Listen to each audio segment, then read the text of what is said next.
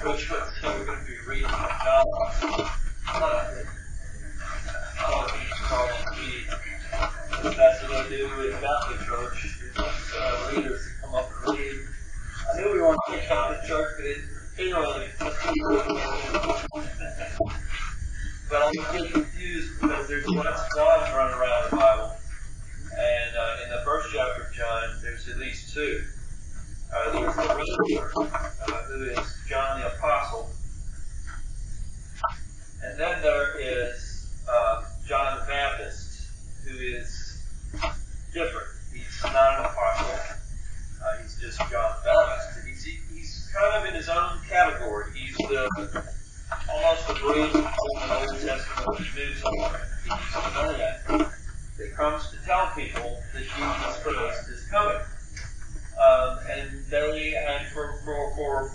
years.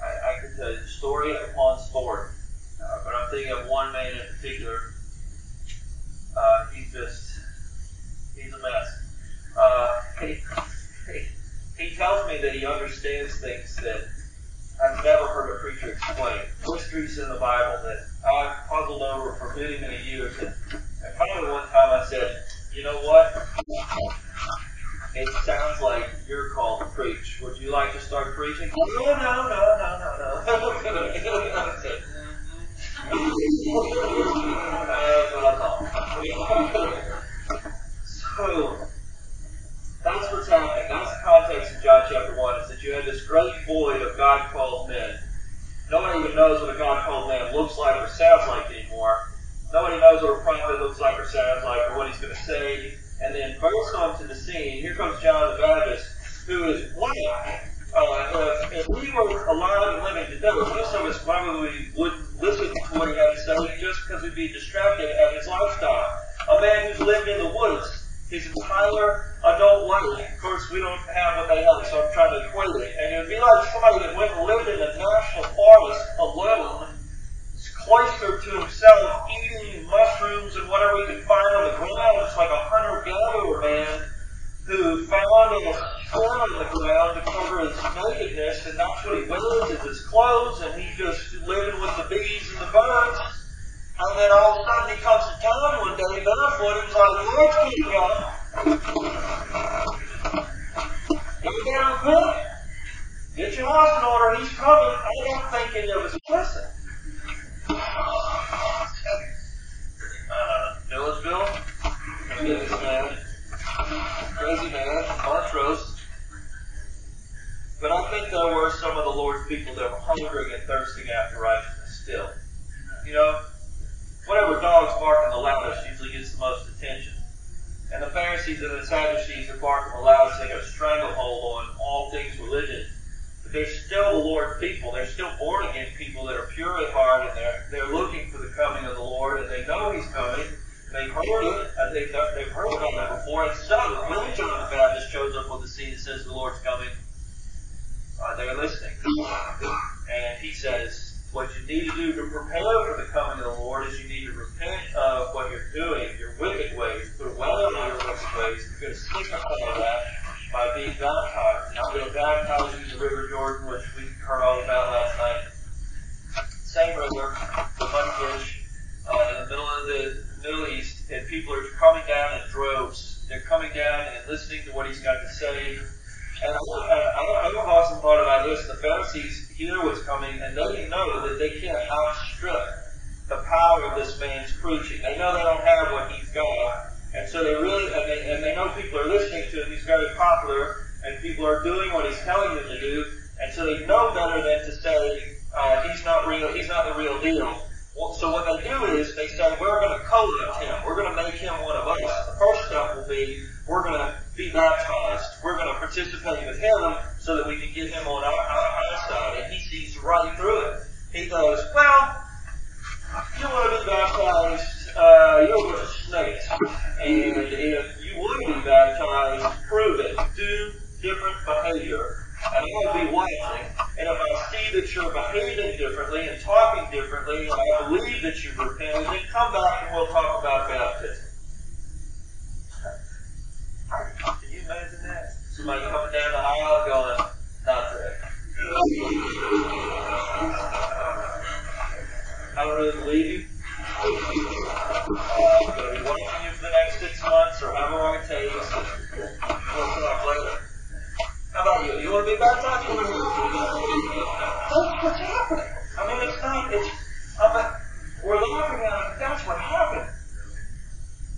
Blows my mind the boldness of this man, the clarity of this man. God gave him crystal clear clarity to see through all of that garbage and to understand who was pure in heart and who was not pure in heart just by having a conversation with them. It's amazing. And he's alone. He's on his own. He doesn't have the support of a church. He doesn't have the support of other ministers. He's by himself on the banks of a river.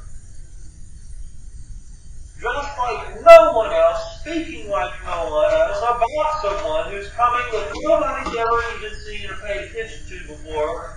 And while he's in the midst of all of that, uh, this is the interaction that he has. He has several interactions with people. Um, just that just describes some of them, but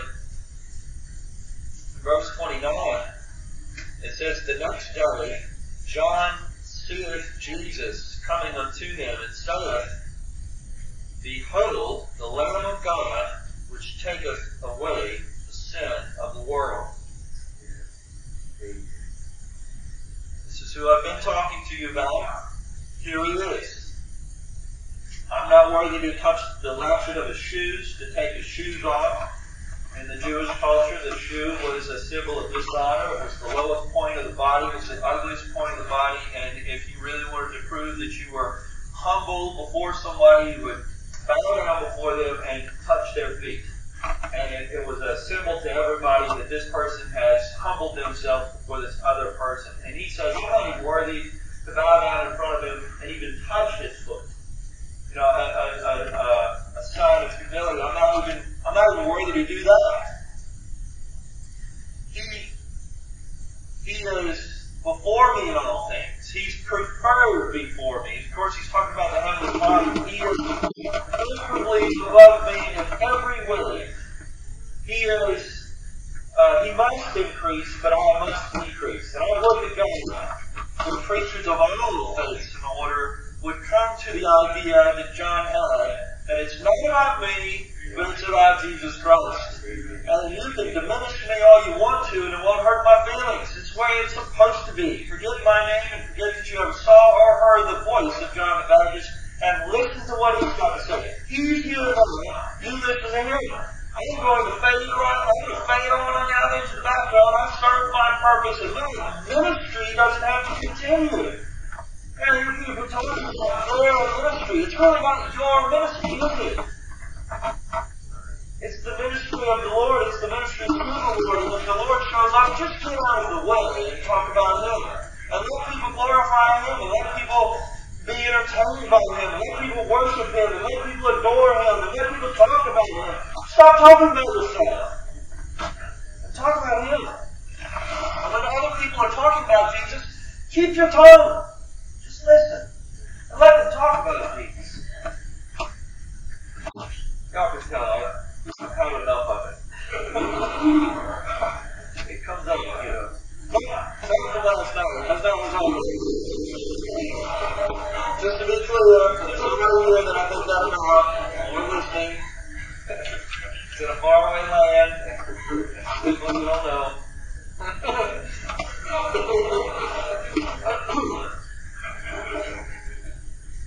but John says something profound. He says, Y'all look, behold, uh, the Lamb of God, which taketh away the sin of the world. Let's address the second half of that verse, which taketh away the sin of the world, because there are people who will say, aha, you see,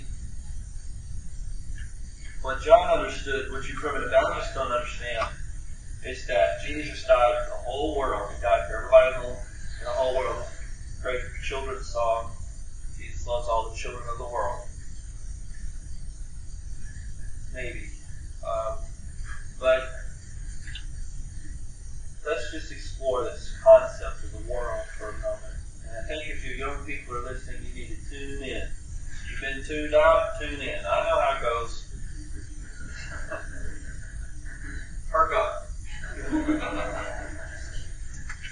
There are at least five different concepts of the word world. There are five different definitions, at least, in the Bible, that the Bible uses the word world to describe something. So let's talk about what they are. There's terra firma, which is just the earth that you're standing on. And that's a common conception of the word world, is that we are living on the world. And he said, and you know this, Scripture supports what I'm saying, I'm supporting what Scripture is saying. That the but uh, according to that, he has chosen us in him before the foundation of the world. He's obviously talking about the building of the planet that we live on in Ephesians chapter 1, verse 3. It's one concept of the world. So if you're going to apply the word world to mean all people everywhere all the time, then does that mean from Ephesians chapter 1 when he was building the world, setting the foundation of the world, that Jesus actually shed his blood for the dirt that you stand on? You see, that's a logical fallacy. Right. That's obvious. That no, Jesus didn't die for the air. Jesus didn't die for the trees. Jesus didn't die for the, the, the grass that grows in the earth. Jesus didn't die on the soil or the magma or whatever is under the soil. Who knows?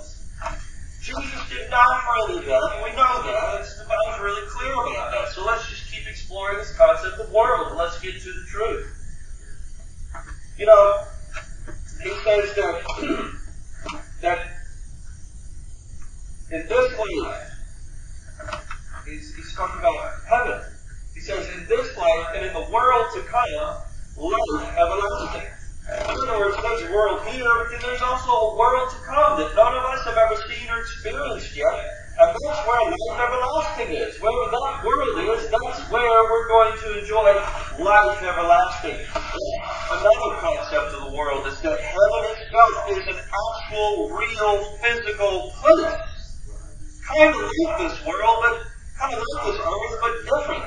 That the concept of heaven should be in your mind not a, a room, not a building, but an entire planet. See, people have this concept of like uh, the throne room, and when we think of a room, we think, well, how many people can really fit in a room? But if you think about it in this life, but not only in this life, in the world to come, life everlasting, that there's an entire giant world, a physical place out there, somewhere that none of us have ever been to, but we're going to. That's another way word, the word world is defined in the Bible. So. That's a world. We're living on a world. Um, he talks about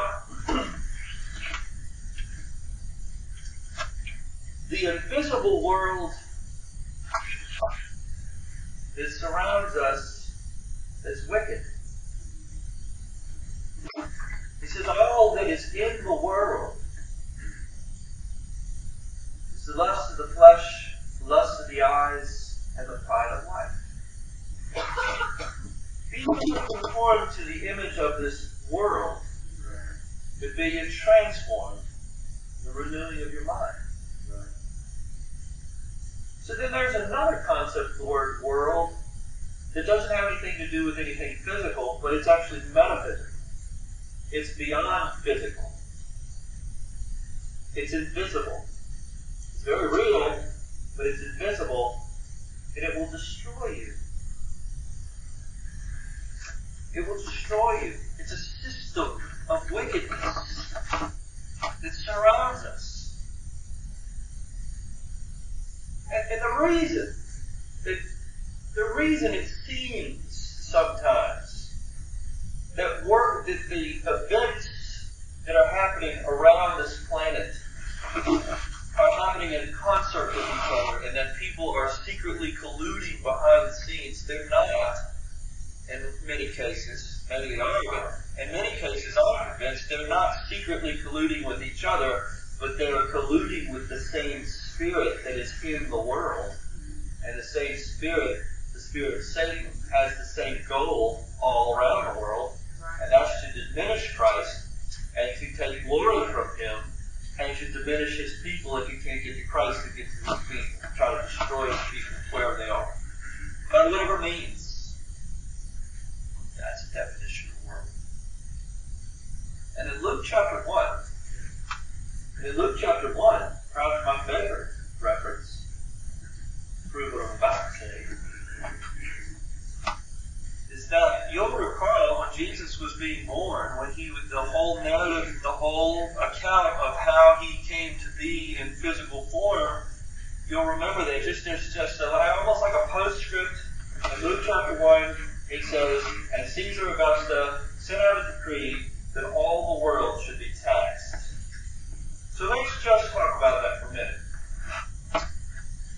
Caesar Augusta had no authority over the Aztecs, which capital city was Tenochtitlan, which is in the middle of Lake Texcoco, which is where Mexico City is now, ruled by an emperor the had emperor whose name was Montezuma when the white man got here, you know, in the 1400s. But prior to that, there was an emperor that stretched on behind him for many, many years, and none of them bowed to Caesar Augusta, and they certainly were not going to send him any, ta- any of their taxes they taxing the Tlaxcalans, which were their next door neighbors. And they conquered them, and they were taxing the Jesus out of them.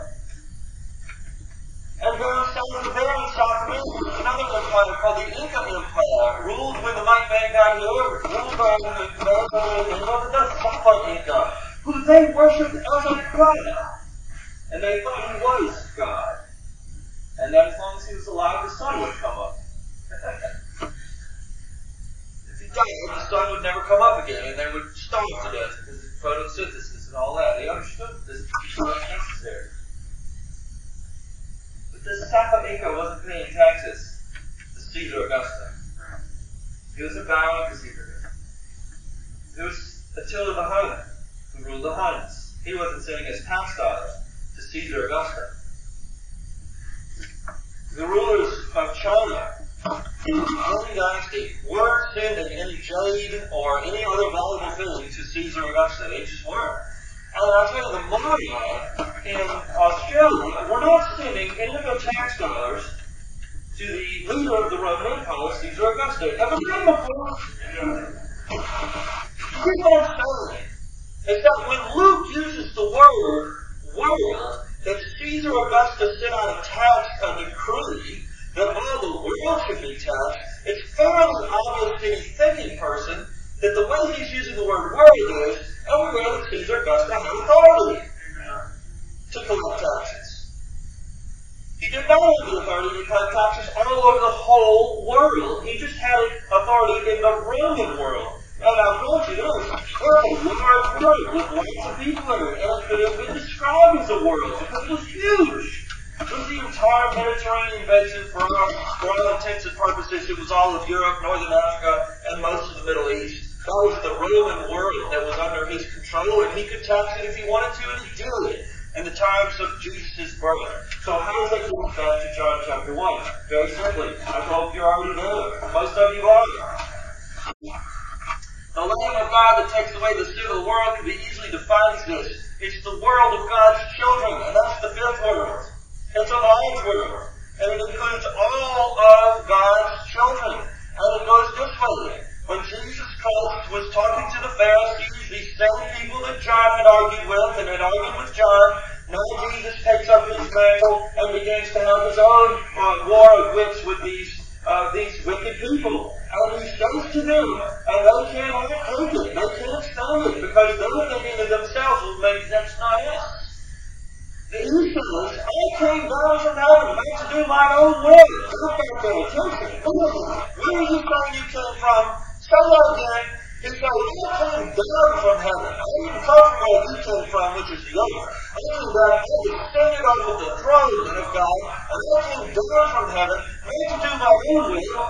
So I am going, I am going, I do my own will, but I didn't come to do my own will. I came to do my Father's will, which has sent me. He sent me on an errand, and I came to do what He told me to do. I'm honoring my Father. What I told you to do, what you're not doing. Not know their parents, and he addressed them at one time. I don't get into all. But he says, I came down from heaven do my own will, but the will of him that sent me, and this is the Father's will of him that sent me, that of all that the Father hath given me, I should lose nothing, but raise it up again at the last day. Let me tell you something. If you define the word word in John chapter 1 as everybody all the time, everywhere, not one person is not included, then that means Jesus died for some people that are still still to the field. Because the Bible testifies that there are people in hell. And so then that means Jesus died for people that still went to hell. And if Jesus died for someone that still went to hell, then that makes what he says in John chapter 6 a lie. He did lose something that the Father gave him to say. He didn't do his Father's will. He did not complete his task. And he he's ineffectual. And we should, we should listen to him or worship him because he's just like the rest of us. He's a liar. And I'm telling you that Jesus died for those that the Father gave him. And he gave them to him before the foundation of the world. And yes, he might have named Hitler off the list, or Stalin, or let's try in Latin, or maybe someone who so wicked and depraved that took advantage of children. Maybe somebody like that is not included. But telling you, there is a vast number of people that are included, so much people that you could describe them as a word. This is the Lamb of God He takes away the sin of the world that God gave to His Son before the foundation of the world that they're standing on. And of those that the Father gave Him, He lost not one of them. Not one of us is going to heaven that Jesus died for because Jesus did what His Father told Him to do. Completed the task that He gave Him to do. You can say no, you can this point. But that's why you can say it's finished because it was finished. He had finished what his Father's will was. And he tells us exactly what the Father's will was. All that the Father gives to me, I should lose nothing. I'm not going to lose any of it. And I didn't even get to the Lamb of God part. But it's, it's good. Five minutes? Five minutes. Take longer than that, but I'm just going to hear the high points. The first time the word, uh, the first time a lamb or a sheep is sacrificed to the Word of God, some people think it was to cover Adam and Eve. Maybe that was a sheep. I don't know. Because animal skins of some kind. Maybe it was a sheep. Maybe it was a lamb. Who knows? But I do know that after Abraham waited for his son to be born until he was in his 90s, and his wife is barren, all the days of her youth, and she gets to old age, she's got two physical things working against her. She finally has a son, the son of the promise. God had promised to him. And when he's about 12 years old, he tells him, You take that son that you waited for, now you're 100. You take that son that you waited for these 90 years, you go up on a mountain I'm about to tell you about, and I want you to sacrifice him. You cut his throat, and then light his corpse on fire. That's the way sacrifices were done. Are you kidding me? But Abraham, the father of the faithful, doesn't argue. He's learned. He's walked with God a long time. Knows it can't be as bad as he thinks it's going to be. It's got to be something else. I'm just going to go. He goes up there, and he's watching up the mountain, and the son who's seen his father do sacrifice before looks around and says, Hey, you're making me kill the wood, we got a way to make fire. But where's, where's the sacrifice? Where's the animal? God will provide himself a sacrifice. Yeah. Of course, that's Jesus. God provided himself a He don't need you to provide a sacrifice. Of course, he saved that little boy's life with that sacrifice, a ram caught in a thicket. Then we get across the Red Sea, and God begins to give sacrifices to Moses. And he says every year, uh, well, before the Red Sea, the Passover. Tonight is your deliverance. Tonight you kill a lamb, you put the blood on the doorpost and lintels. Y'all know all about Passover, but it just strikes me every time I think about it because I'm a firstborn son. So I think about that a lot. What if the of the house hadn't been obedient? What if he, had, he didn't believe it and he didn't do what God said to do? I'd be a dumb man. My children wouldn't exist. Um, my, you know, my father wouldn't exist. And think about you extrapolate that whole back. Like the firstborn sons in your family would all be gone. But for the blood of a lamb. And the Lord said, When I see the blood of the lamb, I'll pass over. And guess what? There is wrath coming. It's going to put the wrath that happened that evening to shame. There is wrath coming, and He's going to pour it out on the wicked.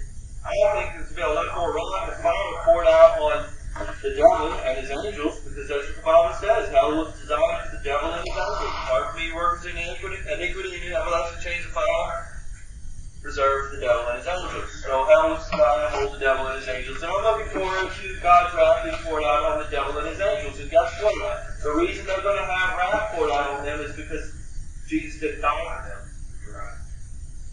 When our Redeemer comes back, who is also the destroyer, when the Redeemer comes back, he's going to see you through the blood of his own sacrifice, and he's going to pass over you.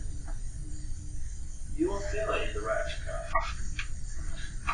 There's a, another sacrifice, a trespass offering, the Day of Atonement. That's a, that's a lamb that's sacrificed, and of course the sins are recited over the scapegoat. The scapegoat's let go into the wilderness, and they want is sacrifice and burned on the, on the offering, and that's supposed to do it for a year. And then there's a trespass offering and a sin offering, and you know if you have trespass against your brother, then you're supposed to go offer a trespass offering. That could be a lamb. Uh, again, if you trespass against God, you call that a sin. And if you felt like you'd sinned that week, you're supposed to bring a lamb and go sacrifice it to the priest. But even before the priest got started with your stuff every day, he's supposed to sacrifice a morning offering and an evening offering start it off and to shut it down. And God's promise was, as long as you sacrifice in the morning and sacrifice in the evening, I'll be with you all through the day and all through the night. You sacrifice in the morning, God will take care of the day, and you sacrifice in the evening, and that will take care of the protection at night. And then if you start it up in the morning again, I'll be with you again. I'm telling you, Jesus Christ has it covered from start to finish, doesn't he?